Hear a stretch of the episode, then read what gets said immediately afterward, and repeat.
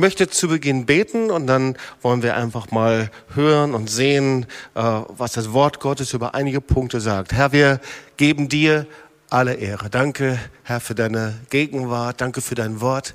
Danke, Herr, dass du unseren Geist öffnest, dein Wort zu empfangen. Und wir sind mehr als gesegnet, von dir alles zu hören und zu empfangen. Im Namen Jesu. Amen. Ja, ihr Lieben, sehr wahrscheinlich so, wie ihr euch schon vorgestellt habt, äh, bin ich noch nicht fertig mit dem Jakobusbrief, weil jetzt haben wir Jakobus 1, 2, 3 und nach 3 kommt 4, ja. Also machen wir da noch ein bisschen weiter. Ich kann mich gar nicht erinnern, weil ich das letzte Mal so eine Predigtserie über einen Brief gehalten habe. Aber ich glaube, dass Gott wirklich äh, zu uns sprechen möchte durch diesen Brief. Und so die Predigt heute heißt Menschen mit zwei Seelen. Oder äh, weißt du, dass es Menschen mit zwei Seelen gibt? Ja, äh, oder anders ausgedrückt, Achterbahnchristen. Vielleicht kannst du damit mehr anfangen. Es gibt auch Achterbahnchristen, weißt du? So Menschen, die einfach Achterbahn fahren. Es gibt auch Achterbahnmenschen, ja, ähm, so die emotional mal auf der Höhe sind und dann geht sie wieder schlecht. Ähm, damit wollen wir uns beschäftigen in der Predigt und vorher noch mal so paar Punkte zum Jakobusbrief. Was haben wir gelernt? Wir haben gelernt, dass es nicht nur ums Hören geht, sondern ums Tun oder anders ausgedrückt, Glauben und Handeln gehört zusammen.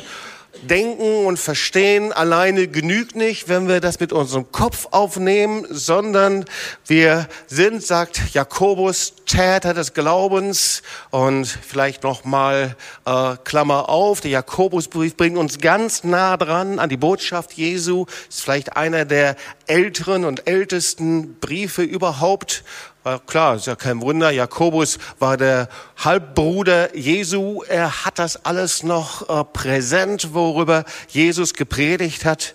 Und er spricht eben auch darüber, dass wir Erben sind. Das heißt, wir äh, sind diejenigen, die vom Herrn empfangen, ein reiches Erbe haben, wenn wir uns, da habe ich am letzten Sonntag gepredigt, im Glauben bewähren.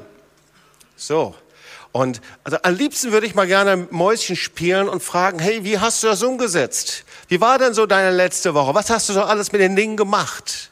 Ja, weil das eine ist eben zu hören, aber das andere ist sagen, ja, zu tun.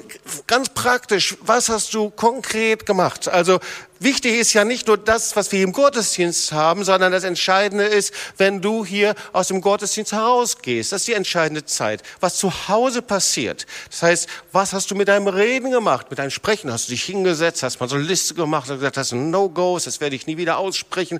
Oder hast du nur immer gesagt, wenn irgendjemand anders was, oh, das darfst du nicht sagen? Oder äh, was, hast, was hast du umgesetzt? Weil wichtig ist das, was wir tun, wenn wir nach Hause gehen. Das setzt die Segens, das setzt den Segen Gottes frei. Wir haben gelernt, wenn wir die Gesetzmäßigkeiten, die Prinzipien des Reiches Gottes anwenden, dann passiert etwas bei uns. Dann erleben wir Wunder. Dann erleben wir Durchbrüche. Das heißt, was haben wir damit gemacht? Sprüche 18, 21, vielleicht noch mal Wiederholung auch vom letzten Sonntag. So, äh, ich erinnere mich, dass wir sehr starke Zeiten hatten der Gegenwart Gottes. Sprüche 28, 21. Tod und Leben stehen in der Zunge Gewalt. Wer sie liebt, wird ihre Frucht essen. Erinnert ihr euch noch an das Wort? Ja? Oder Sprüche 12, Vers 18. Die Worte mancher Leute sind wie Messerstichen die Worte weiser Menschen bringen Heilung. Sag mal zu deinem Nachbarn, deine Worte sollen Heilung bringen und keine Messerstiche sein. Ja? Und Jakobus 3, Vers 6. Sie, die Zunge, befleckt den ganzen Leib und zündet die ganze Welt an und ist selbst von der Hölle entzündet. Also wenn es dich interessiert, du warst letzten Sonntag nicht da, selbst schuld, aber du kannst dann ja die Predigt dir in YouTube ansehen, anhören oder bestellen oder wie auch immer. So, ich möchte dir die Geschichte erzählen, die ist noch gar nicht lange noch nicht so alt. Es war am 27. war ich eingeladen nach Stuttgart zu einer Gedenkfeier äh, des Holocaust-Gedenktags im Weißen Saal des Schlosses in Stuttgart, dort zu sprechen. Und dort gab es einen Ehrengast. Der Ehrengast war ein Holocaust-Überlebender. Äh, sein Name ist Josef Aaron. Und es war eine besondere Freude, ihn zu hören. Genauso sprach dort auch der Generalkonsul des Staates Israel. Aber ich lernte diesen Ehrengast Josef Aaron in einer besonderen Weise kennen. Wir hatten hinterher noch ein Essen, wir saßen nebeneinander und ich wollte dann seine Geschichte hören und ich hatte schon gehört, wie er die Hölle von Bergen-Belsen überlebte. Er war drei Jahre als Teenager da. Und als Teenager wurde er befreit. Er war 16 Jahre und in diesen drei Jahren wurde er fast jeden Tag vergewaltigt. Er hat Horror, er hat Hölle erlebt. Und so saß er neben mir und ich kam mit ihm ins Gespräch. Und irgendwie, es interessierte mich, ihn zu fragen, Josef, wie bist du nach Israel gekommen? Und dann erzählte er mir seine Geschichte. Und er sagte, ich kam als 16-Jähriger von Marseille, bin ich übergesetzt nach Haifa. Und damals war die geschichtliche Situation so, wir durften eigentlich nicht an Land, aber wir sind trotzdem an Land gekommen.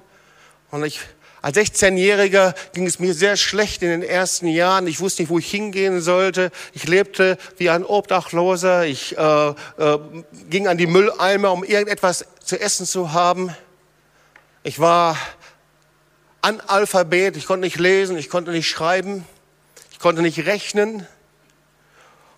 Und so lebte ich eine längere Zeit und dann gab es einen deutschen Juden und er sammelte mich irgendwie auf, entdeckte mich auf jeden Fall, so erzählte er. Äh, ich konnte zum ersten Mal unter die Dusche stellen, zuerst mal wieder ein bisschen was essen. Und er sagte, Josef, du musst jetzt anfangen zu arbeiten, du musst jetzt irgendwas machen, damit du überleben kannst.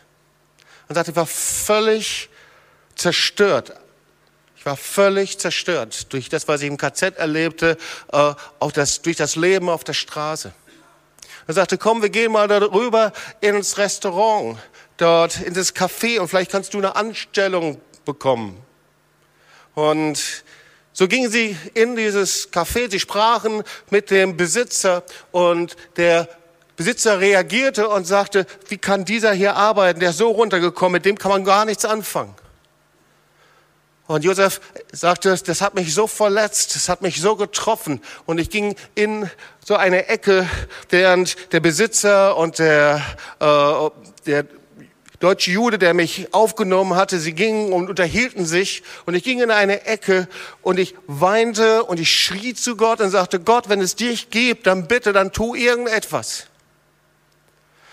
Dann sagte, und als ich das betete, da kam eine Kraft vom Himmel herab und berührte mich. Und diese Kraft vom Himmel, ich wusste, das war Gott. Ich kannte Gott nicht, aber diese Kraft kam vom Himmel wie ein Feuer kam in mich hinein. Und die Lasten, die ich mit mir herumtrug vom KZ, die fielen ab. Und dann kam der Besitzer wieder zurück, schaute mich an und sagte, was ist mit dir passiert? Auf einmal deine Augen, sie strahlen. Deine Körpersprache hat sich geändert. Was ist eben gerade passiert mit dir? Und er sagte, ich hatte Gott erlebt und es passierte Folgendes. Ich war Analphabet bis dahin. Ich konnte nicht lesen, ich konnte nicht schreiben, ich konnte nicht rechnen. Aber als Kellner musste ich lesen, schreiben, rechnen. Ich musste alles aufschreiben. Und er sagte, ohne dass ich es lernte, erlebte ich das Wunder, dass Gott an diesem Augenblick, an dem seine Kraft mich berührte, konnte ich lesen, ich konnte schreiben, ich konnte rechnen. Und Gottes Wunder habe ich in meinem Leben erlebt. Halleluja.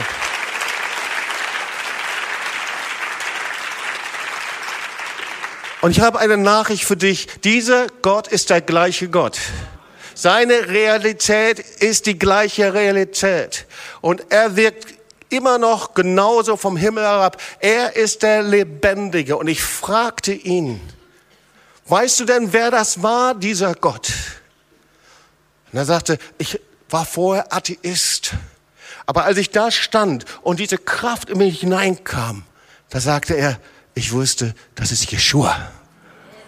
Er sagte, ich glaube an Jeshua. Seitdem glaube ich an Jesus, an Jeshua. Es war Jesus.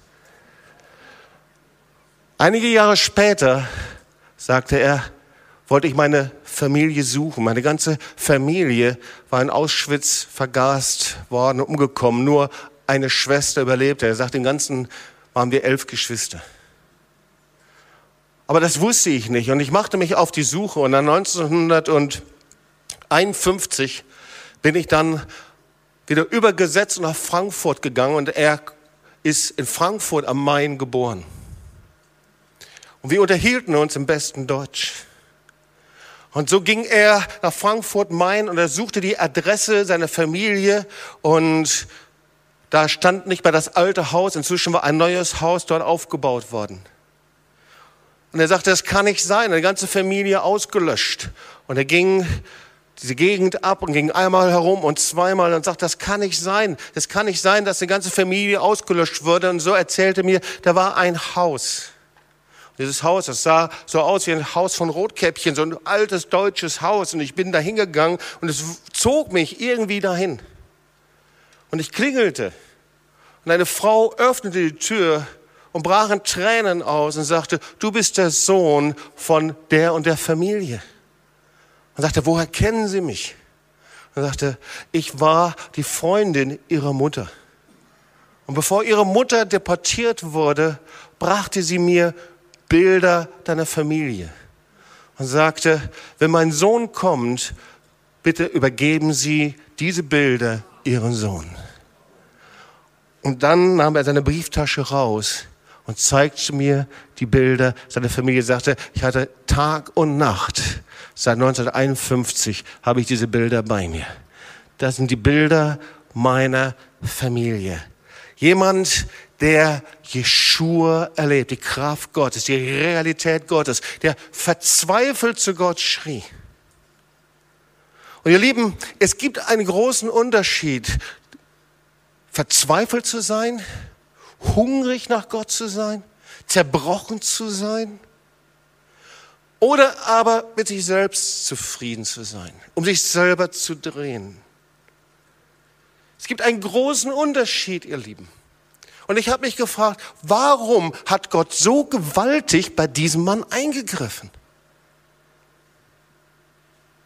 Und was hindert es, dass er das genauso bei dir und mich tut? Und das Wort Gottes sagt, da gibt es kein Hindernis. Er ist der gleiche Gott, der die gleichen Wunder tut. Ich möchte noch eine kurze Geschichte erzählen, nachdem ich dann an dieser Gedenkfeier sprechen konnte ich sprach über den Marsch des Lebens und über den globalen Marsch des Lebens, über die Märsche, die überall international passieren. Und das ist die Zeit, dass Juden und Christen zusammengehen. Da kam dann der Generalkonsul auf mich zu und sagte, die Israelis, wir lieben es, herausgefordert zu werden. Ich nehme die Herausforderung an. Und ich möchte dir das auch sagen, nimm doch heute einfach mal die Herausforderung an, okay? Ja, nicht nur die Israelis lieben es, herausgefordert zu sein, sondern wir sind Kinder Gottes, oder? Und jede Herausforderung kommt aus seiner Liebe heraus. Komm, sag mal deinen Nachbarn links und rechts, ich habe einen Gott, der Wunder tut und er will dich heute ein bisschen weiterbringen.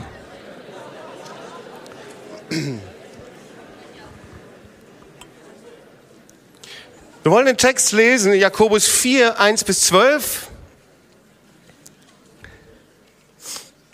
Woher kommt der Kampf unter euch? Woher der Streit? Schreibt Jakobus an die Gemeinde. Kommt es nicht daher, dass in euren Gliedern, damit ist also die Gemeinde gemeint, die Gemeinde des Leibes, die das ist jetzt also alte Luther-Übersetzung, aber ich bin dabei geblieben, weil das ist doch geläufig in unseren Ohren und ich habe mich entschieden, das ein bisschen zu erklären. Also, dass in euren Gliedern die Gelüste gegeneinander streiten. Das Wort Gelüste ist sehr alt und manchmal übertragen wir es falsch. Von der griechischen Bedeutung heißt das einfach nur, dass der Wunsch, Vergnügen zu haben, der Wunsch, es sich wohlgehen zu lassen, es sich angenehm zu machen, dass das irgendwie gegeneinander streitet. Vers 2, ihr seid begierig und erlangt nicht, ihr mordet und neidet durch euer Reden, Sprechen und gewinnt nichts. Ihr streitet und kämpft miteinander und habt nichts, weil ihr nicht bittet. Ihr bittet und empfangt nichts, weil ihr mit einer üblen Haltung, bösen Haltung bittet, nämlich, dass ihr es für eure Gelüste, haben wir dieses Wort wieder, vergeudet, also dass ihr es mit der Absicht, es euch so angenehm wie möglich zu machen, selbst verschwendet. Ihr Abtrünnigen, schreibt Luther, eigentlich heißt es ihr Ehebrecherinnen. Und das hat was mit dem Wort der Braut Jesu zu tun. Wisst ihr nicht, dass Freundschaft mit der Welt Feindschaft mit Gott ist? Wer der, Welt, wer der Welt Freund sein will, der wird Gottes Feind sein. Oder meint ihr die Schriftsage umsonst mit Eifer oder Eifersucht? Wacht Gott über den Geist, den er in uns hat wohnen lassen und gibt umso reichlicher Gnade? Darum heißt es, Gott widersteht den Hochmütigen, aber den Demütigen gibt er Gnade. So seid nun Gott untertan, widersteht dem Teufel, so flieht er von euch. Naht euch zu Gott, so naht er sich zu euch. Reinigt die Hände, ihr Sünder, und heiligt eure Herzen, ihr Wankelmütigen. Wankelmütig äh, ist auch so ein Wort. Heißt eigentlich die Psychos. Menschen mit zwei Seelen. Menschen, die innerlich geteilt sind. Soll es ja geben, gell? Also so hin und her, innerlich geteilt, hin und her gerissen sind. Die hin und her wanken, mal nach links, mal nach rechts. Die unentschlossen sind. Kann man sich irgendwie vorstellen, oder? Heiligt eure Herzen, ihr Wankelmütigen. Jammert und klagt und weint, euer Lachen verkehre sich in Weinen und eure Freude in Traurigkeit. Demütigt euch vor dem Herrn, so wird er euch erhöhen. Jetzt ist natürlich eine Frage, dieser Text ist so, da könnte man zehn Predigten drüber halten. Aber wir kriegen das hin. Und ich möchte dir zuallererst von meiner ehemaligen Zahnwurzelentzündung erzählen. Okay, also Zähne haben mir schon immer was gesagt. Als Zahnarztsohn und Großvater war Zahnarzt, Urgroßvater. Aber wenn du selber sowas hast, ist es immer schlecht und unangenehm. Auf jeden Fall ging es mir so, wie manche anderen auch. Ich ging zu meinem Zahnarzt und er guckte sich meine Zähne an und sagte, hm, das stimmt irgendwas nicht, wir müssen mal eine Röntgenaufnahme machen. Und er sagte, also das sieht man aber sehr eindeutig da, Sie haben da also so eine Zahnwurzelentzündung. Ich habe gesagt, das kann doch gar nicht sein, das, das schmerzt überhaupt nicht. Er sagte, aber ganz sicher, die ist verkapselt und dann hat er mir in Horrorbildern erzählt, was alles passieren kann, wenn das aufbricht. Und äh, mir wurde es ganz schlecht innerlich, als ich das gehört habe, sagt, Sie müssen, dieser Zahn muss gezogen werden. Es gibt nichts anderes. Ich habe gesagt, okay, okay, gehen Sie doch mal zum Zahnchirurgen. So geht das dann ja, man geht zum Zahnchirurgen. Und gesagt, gut. Ich habe gedacht, naja, vielleicht irgendwie äh, ist mein Zahnarzt ein bisschen extrem. Ich gehe zum Zahnchirurgen und und ich zeigte ihm dann also äh, das Röntgenbild und er schaute drauf und sagte, es ist gar kein Zweifel, der Zahn muss gezogen werden. Das war mir nicht so angenehm. Der Zahn muss gezogen werden. Okay, äh, Röntgenbild wieder eingesteckt, weiter gebetet, keine Schmerzen, überlegt. Ich war nicht so ein Glaubensheld. Ich bin auch nicht dreimal nach vorne gegangen, habe für mich beten lassen, habe gesagt, Herr, vielleicht könntest du Zahnwurzelentzündung könnte das sein, ja. Irgendwie, auf jeden Fall hat der Herr meinen Schreien gehört, weil ich wollte einfach nicht einen Zahn verlieren. Ich weiß nicht, wie es dir geht, vielleicht magst du das. Ich mag es überhaupt nicht. Ja. Ich dachte, vielleicht wechsle ich mal einen Zahnchirurgen, gehe zum anderen Zahnchirurgen. Vielleicht kooperiert der mehr mit dem Herrn. Ja. Also bin ich zum anderen Zahnchirurgen gegangen, war schon etwas später, ich glaube dreiviertel Jahr später, halbes Jahr, dreiviertel Jahr später. Ich dachte, hm, verkapselt. Ich hatte noch so die Bilder. Ich hatte danach noch mal einen Termin mit einem anderen Zahnarzt. Der hat mich, eigentlich ein ganz, ganz lieber Mann, aber der hat mich ausgeschimpft, richtig, ja. Der hat mir noch mal, was passieren kann und so weiter. Der muss raus jetzt Zahn. Okay, ich gehe noch mal zum anderen Zahnchirurgen. Äh, ging zum anderen Zahnchirurgen. Sagt, könnten Sie noch mal so richtig eine Aufnahme machen? Richtig alles, mein ganzes Gebiss und so. Und dann saß ich da also, das war im Oktober letzten Jahres, und er ähm, guckt sich dann also die, die Aufnahme an und will gerade sagen, naja, natürlich muss der, und dann sagt er, ich sehe gar nichts mehr. Ist ja alles weg. Sagt er, haben Sie zwischendurch eine Behandlung machen lassen? Sagte, nö, äh, eigentlich nicht. Ähm, da ist nichts mehr. Also mein Vorschlag ist, also ich einfach so mein Vorschlag, also ich glaube, Sie müssen gerade da gar nichts machen. Sie sagte, gehen Sie doch mal zu Ihrem Zahnarzt. Ich gesagt, ja klar, mache ich gerne. Und so war ich also bei meinem Zahnarzt, so ganz locker hingegangen. Na, was haben Sie mit Ihren Zahn gemacht? Dann gucken Sie mal hier, da ist die CD. Ähm, lange Geschichte kurz zu machen, alles weg, keine Entzündung mehr, alles verkapselte, alles wunderbar verschwunden. Ich erzähle euch die Geschichte aus einem Grund. Äh, das eine ist ja die Heilung, aber das andere ist, manchmal leben wir mit so einer verkapselten Zahnentzündung, die jederzeit aufbrechen kann. Es gibt geistliche Probleme, die nach außen gar nicht so zu erkennen sind. Und so war das hier mit dieser Gemeinde. Jakobus schreibt an die Gemeinde, und ich muss sagen, das, was ich hier sehe, beschreibt exakt die Situation von uns heute genauso. Fast 2000 Jahre sind vorbei, aber die Situation ist fast exakt die gleiche. Wir sind die gleichen Menschen mit den gleichen Problemen. Und diese Gemeinde hier, die so gesegnet ist, die Menschen, die so gesegnet sind, sie setzen einfach das Erbe, das Gott ihnen gegeben hat, aufs Spiel. Und dem geht Jakobus an die Wurzel. Jetzt verstehst du das Bild. Okay? Und deswegen schauen wir uns jetzt diesen Text an und da gibt es drei Probleme, drei Verheißungen und drei Handlungsanweisungen. Sag mal zu deinen Nachbarn drei. Das mögt ihr, gell? Ja. Drei Probleme, drei Verheißungen und drei Handlungsanweisungen.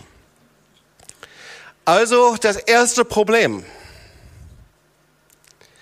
Das erste Problem war, dass Jakobus zu ihnen sagte, ihr ringt mit eurem Wunsch, Vergnügen zu haben, es euch wohl gehen zu lassen, aus euch gut gehen zu lassen. Und du denkst, das ist aber ganz schön komisch. Wer möchte das denn nicht? Ich möchte, dass es mir gut geht. Ich möchte gerne, dass es, äh, ich alles empfangen kann. Wo liegt das Problem? Also dieses griechische Wort Hedona, Hedone, das heißt Genuss, Vergnügen haben, angenehm haben, ist mir so angenehm wie möglich zu machen. Und dann sagt hier Jakobus, unter euch gibt es Mächte, die Feldzüge unternehmen in einem Kampf zwischen dem, was ihr wollt und euch wünscht und dem, was Gott möchte. Gott möchte, dass es dir gut geht. Gott möchte, dass du gesegnet bist. Gott möchte, dass du schöne Zeiten hast. Aber doch gibt es einen Kampf. Und er sagt, ihr verzehrt euch nach etwas, was ihr gerne hättet.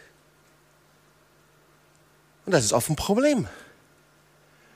Unsere Gedanken sind ausgerichtet, das, was wir un unglaublich gerne haben möchten.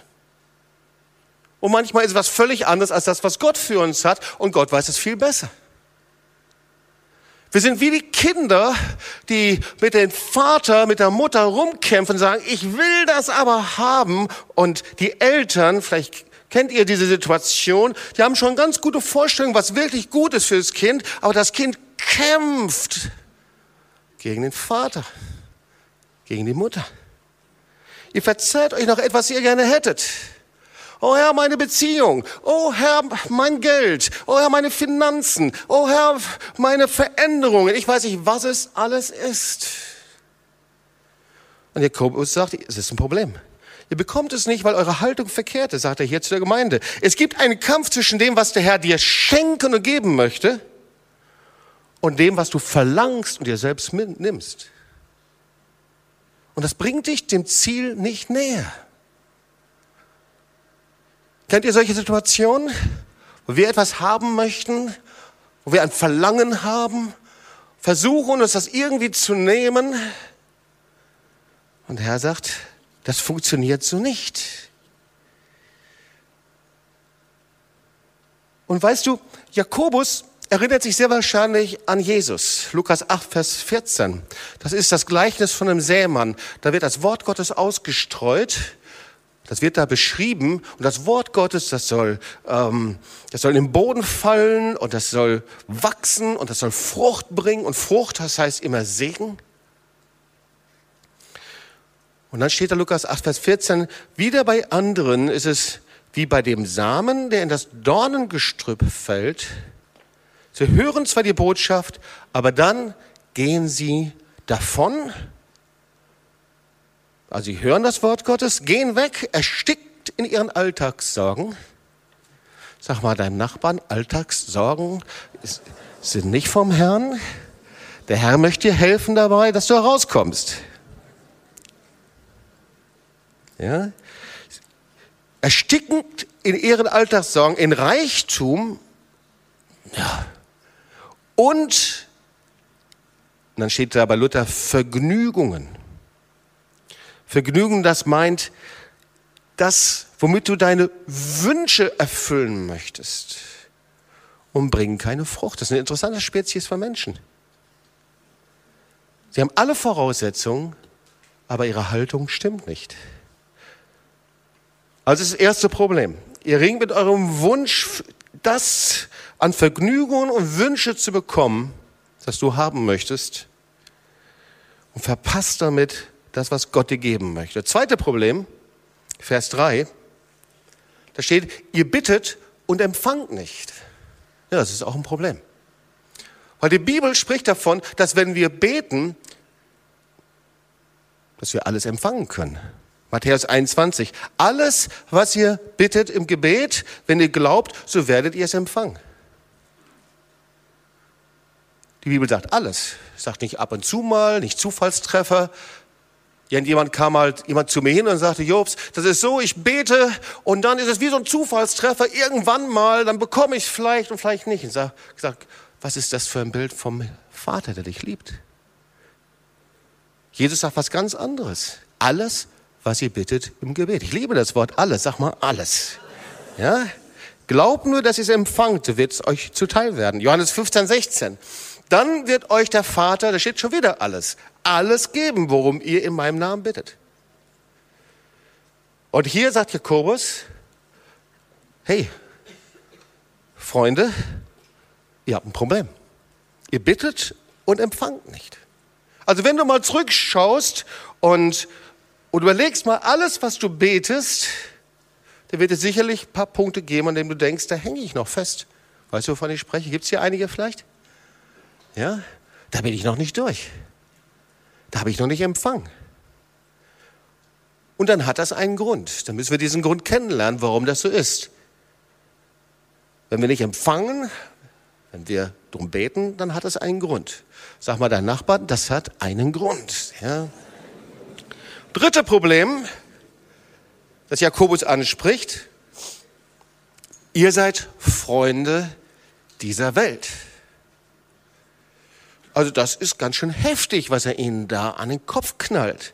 Jakobus 4, Vers 4 und 5. Luther schreibt, ihr Treulosen, eigentlich heißt es ihr Ehebrecherinnen. Ist es euch denn nicht klar, dass Freundschaft mit der Welt zugleich Feindschaft mit Gott bedeutet? Wer also ein Freund dieser Welt sein will, der wird zum Feind Gottes. Also das ist auch etwas sehr Wichtiges. Schau mal, das eine ist, wir sind in die Welt gesandt. Wir sind aus der Welt heraus gerettet. Die Welt ist aus der Perspektive Gottes und aus der Perspektive der Bibel unter der Herrschaft der Sünde gefangen, lebt unter den Fürsten dieser Welt. Und die Bekehrung und der Schritt, dass du Jesus als Herrn und Erlöser annimmst, da geht es nicht um eine Religion, sondern dass du Jesus als den Sohn des lebendigen Gottes, der für die Sünde der Welt gestorben ist, einlädst in dein Leben erkennst und anerkennst, dass er der Herr deines Lebens ist. gerettet aus der Finsternis in das Licht, aus der Welt in sein Reich. Und ich habe mal so überlegt, wann sind wir Freunde der Welt? Das Dumme ist, meistens merken wir das gar nicht so. Zum Beispiel bin ich ein Freund der Welt, wenn ich den Unterschied nicht mehr kenne zu meinem alten Leben und Leben in der Welt und nicht in der Welt. So, wenn ich darüber spreche und das ist dir völlig fremd, ist es sehr wahrscheinlich ein Kennzeichen, dass da einige Schritte wichtig sind.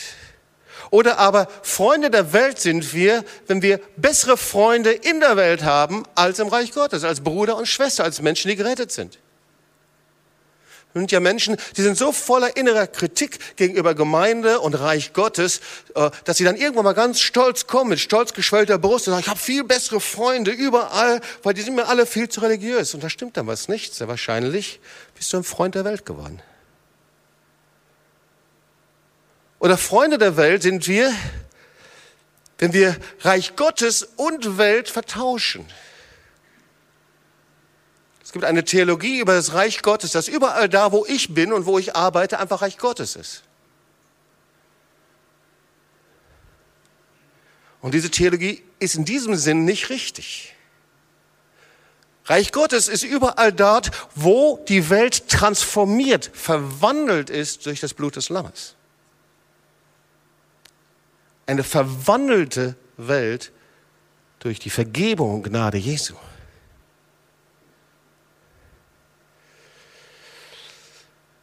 Wann sind wir noch Freunde in dieser Welt? Wir sind Freunde in der Welt, wenn wir im Geist dieser Welt leben. Was ist der Geist dieser Welt? Der Geist dieser Welt ist Leben in Kompromissen.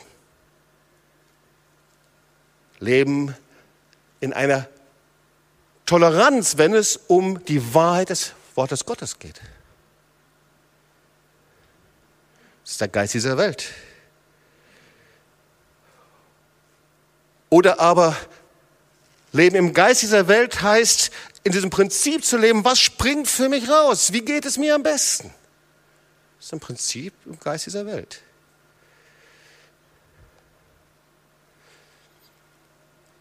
Also, ihr Lieben, wer ein Freund der Welt sein will, der passt sich der Welt an. Ja, ich fange an, mich der Welt anzupassen, weil ich möchte nicht als Christ erkannt werden. Ich möchte mein Licht, so sagt Jesus, unter den Scheffel stellen. Mein Zeugnis ist nicht mehr relevant. Aber, aber ich stelle meine Arbeit vor der Heiligung des Sonntags. Ich glaube an die Heiligung des Sonntags, ihr Lieben. Ich glaube an den Schabbat, aber ich glaube auch, dass wir den Feiertag heiligen und ich glaube, dass wir ein Zeugnis sein sollen mit dem, wie wir am Sonntag leben.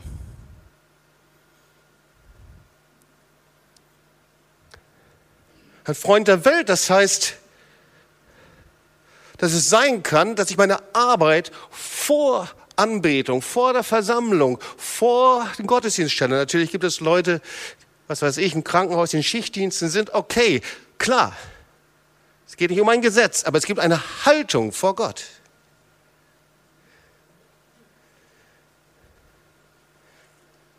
Ich passe mich der Welt an. Videoclip vor Bibellesen. Wie viele Stunden guckst du Clips und Fernsehen? Wie viele Stunden liest du in der Bibel? Kannst du einfach mal so überlegen. Freunde der Welt sind wir, wenn wir aufgehört haben, unser Leben hinzulegen und uns selbst zu leben. Lass uns einfach mal einen Spiegel hineinschauen. Darüber spricht Jakobus. Und er lehnt sich an die Botschaft der Bergpredigt an. Die Botschaft der Bergpredigt, ihr Lieben, ist nicht einfach nur, ähm, liebet eure Feinde. Und deswegen sagt Jakobus, wer also ein Freund dieser Welt sein will, das ist ein heftiges Statement. Der wird zum Feind Gottes.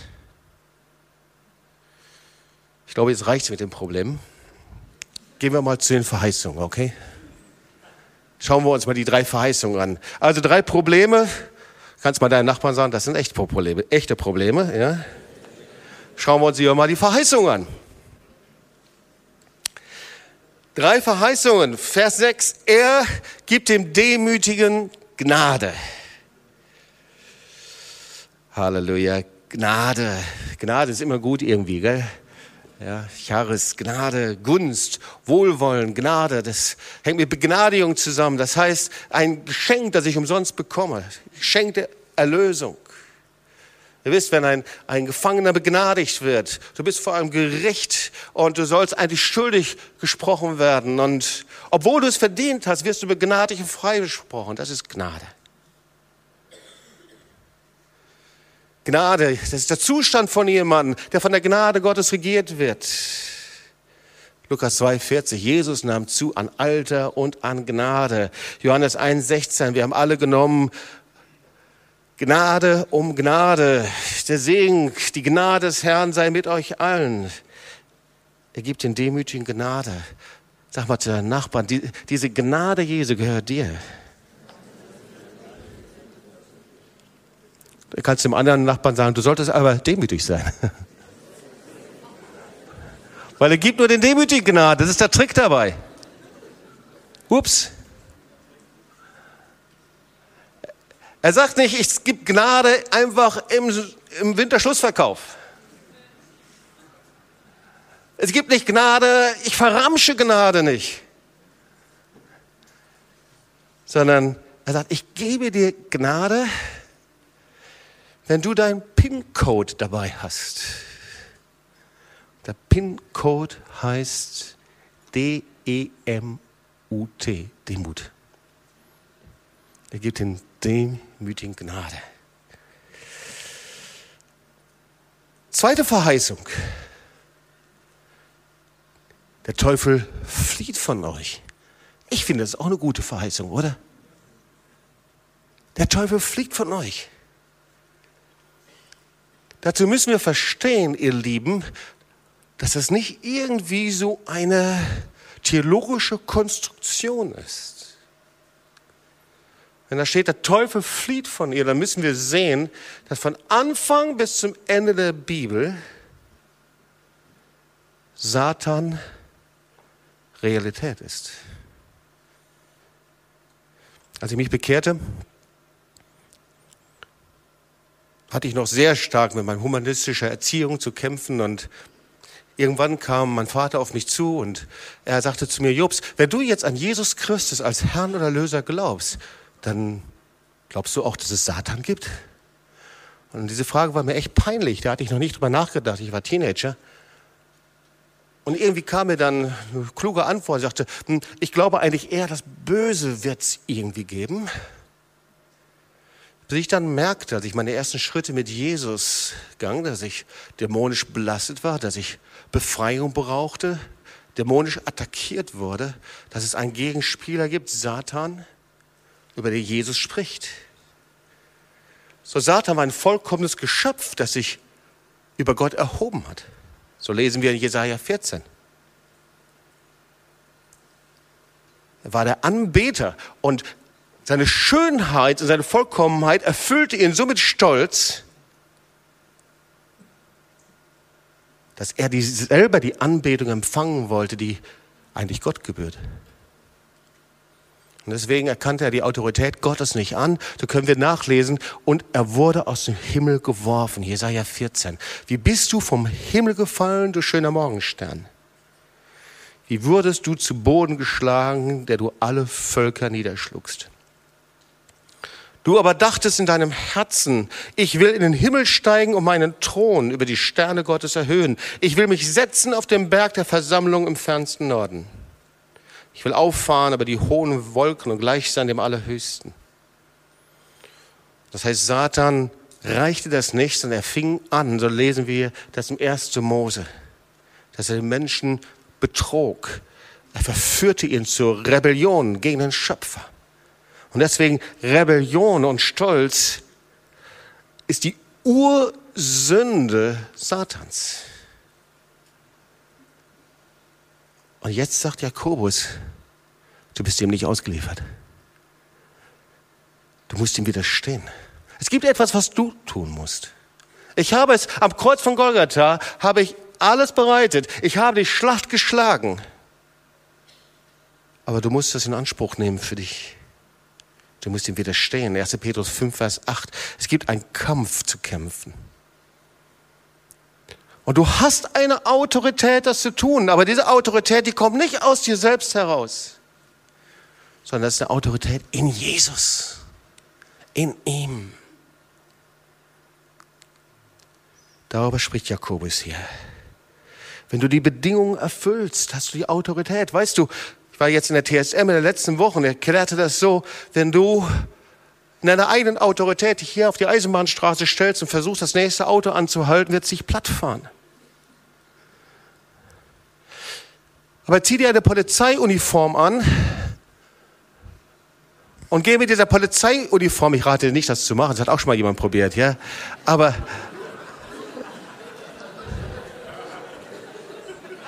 Zieh dir eine Polizeiuniform an, falls du ein Polizist bist, und stell dich hier auf die Straße. Du kannst klein und schmächtig sein, wie du willst. Du bist umkleidet mit Autorität. Und der Truck wird stoppen. Du hast keine eigene Autorität, aber du kannst dich umkleiden lassen mit der Autorität Jesu. Und das Wort Gottes sagt, du bringst die Finsternis dazu, dass sie weicht. Zweite Verheißung, der, Tief, der Teufel flieht von euch, wenn du weißt, wie es geht. Sag mal zu den Nachbarn, du sollst wissen, wie es geht. Sonst kann es passieren, dass dir so geht wie den Söhnen Kevas, steht in Apostelgeschichte, und du wirst verprügelt. Du solltest wissen, wer du bist in Jesus. Dritte Verheißung, Vers 8, Gott naht sich zu euch. Wer möchte das, dass, dass du dem Herrn näher kommst? Wer möchte noch mehr vom Herrn empfangen? Schau mal, eigentliche Übersetzung ist die Übersetzung vom Tempel. Wenn du herantrittst, wenn du ihn suchst, wenn du dein Herz zu ihm hinbringst, lässt er sein Herz finden. Das ist nicht Theorie, sondern jedes Mal, wenn du im Gebet bei ihm bist, wenn du ihn suchst, sagt er, dann komme ich zu dir hin. Matthäus 15, 8. Das Volk ehrt mich mit seinen Lippen, aber ihr Herz ist fern von mir. Und das Wort ehren heißt sich nahen. Das ist die gleiche Übersetzung. Willst du in die Gegenwart Gottes gehen? Fang an, ihn zu ehren. Nicht nur eine Anbetung. Du ehrst ihn jeden Tag, wenn du über ihn sprichst. Jeden Tag, wenn du über das erzählst, was der Herr bei dir getan hat. Du ehrst ihn jeden Tag, wenn du über das Große tust, sprichst, was er bei dir getan hat. Jetzt kommen noch die Handlungsanweisungen. Wollt ihr auch noch wissen? Okay. Vers 8. Es ist interessant, dass Jakobus jetzt auf einmal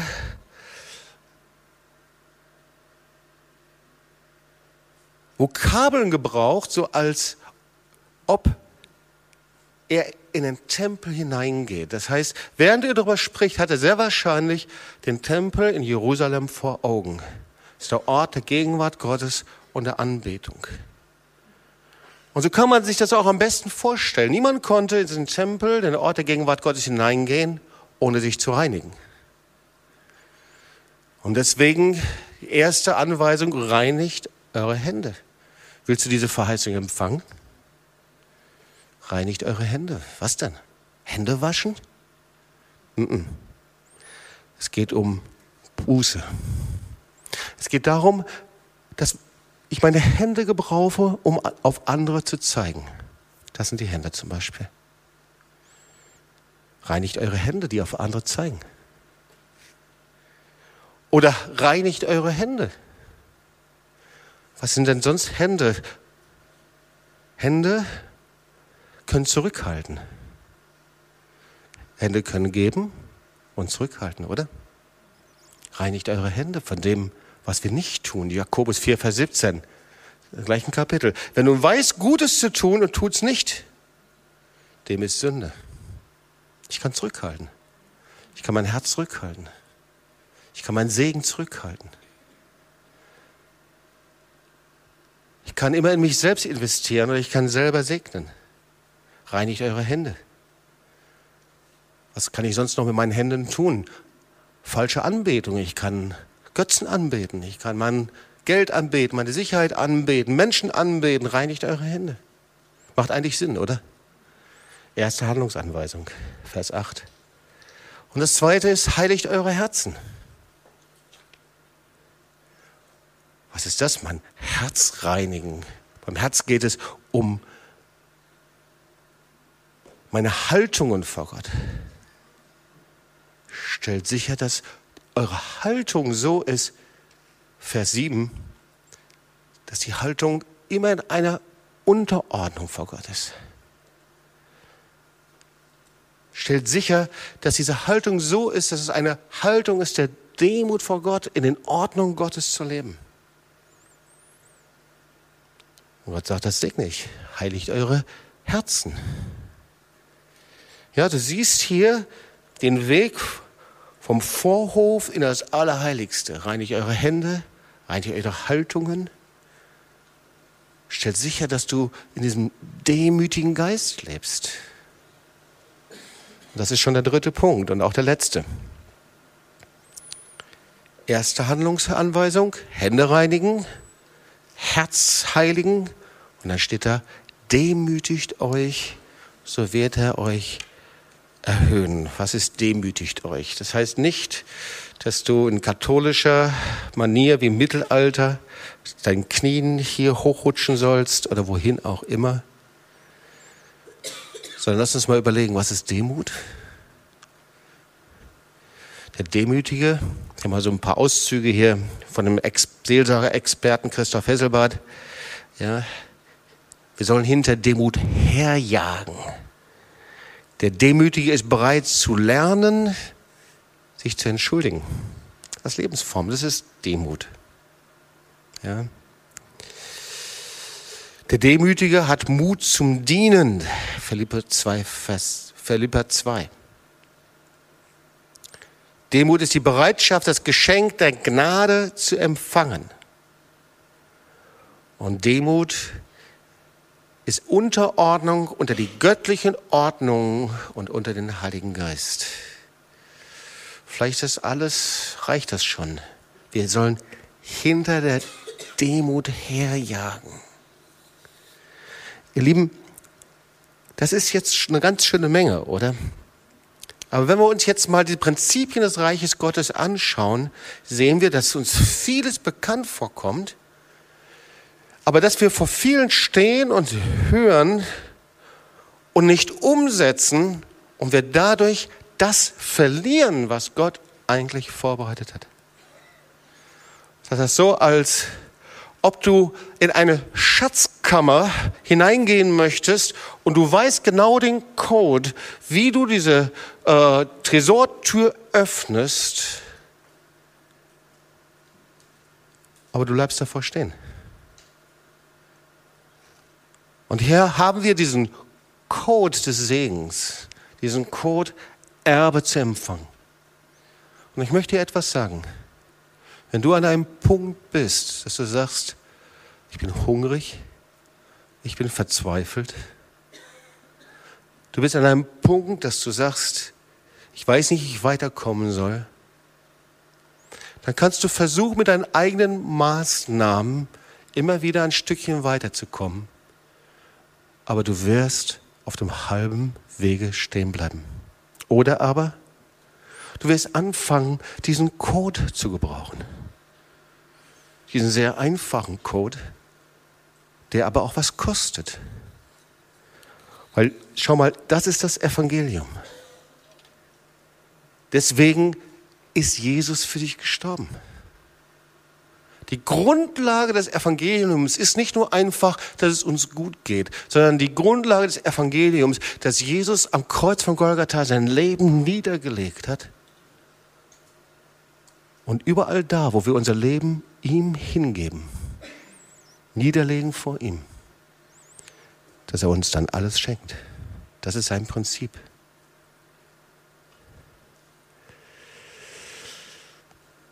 Vers 5, vielleicht zum Schluss. Ich habe überlegt, ob ich über diesen Vers predigen soll. Da steht, dass er eifersüchtig über unseren Geist wacht. Er wacht darüber, weil die größte Gefahr, dass wir Menschen sind, wir wankelmütig sind mit zwei Seelen. Der einen Seite den Herrn anbeten und die tollsten Dinge verstehen, aber auf der anderen Seite, zu Hause, wo auch immer, unser eigenes Leben leben, so wie wir es die Jahre vorher gelebt haben. Das sind die zwei Seelen. Auf der einen Seite, du betest den Herrn an und gibst ihm alle Ehre. Aber die andere Seite ist, du gehst nach Hause und du schimpfst wie ein Rohrspatz über deine Frau, über deine Kinder, über deinen Beruf oder wie auch immer. Das ist die eine Seite, du sprichst Glauben aus und lässt jedes Mal für dich beten. Und die andere Seite ist, dass du mit deiner eigenen Kraft und Stärke so lebst, als würdest du den lebendigen Gott nicht kennen die Psyche. Zwei Seelen.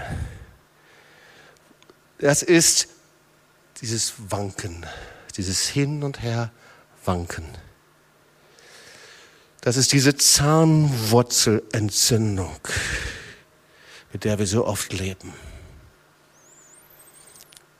Und oft nehmen wir es nicht wahr, aber dann bricht es irgendwann mal auf.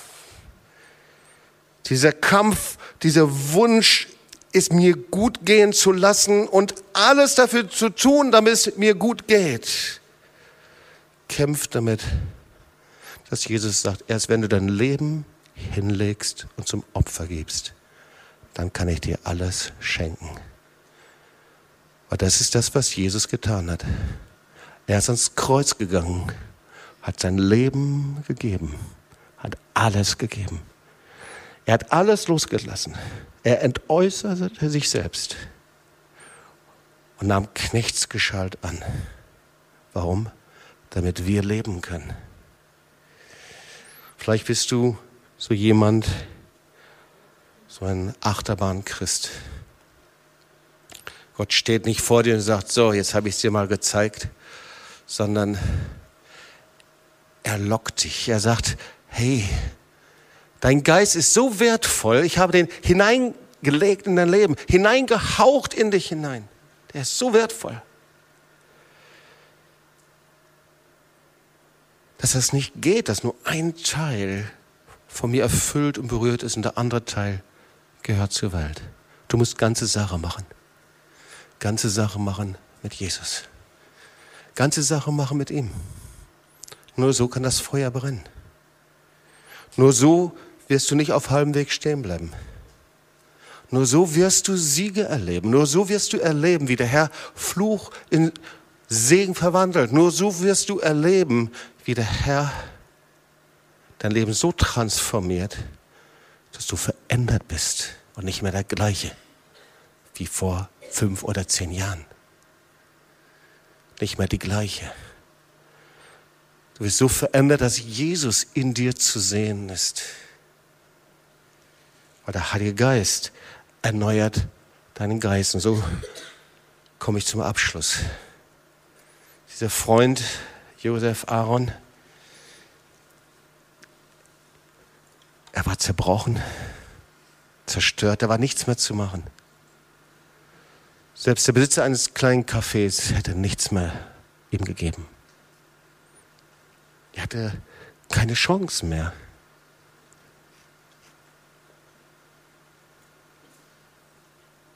Und in dieser Situation blieb nichts anderes mehr, als nur zu Gott zu schreien.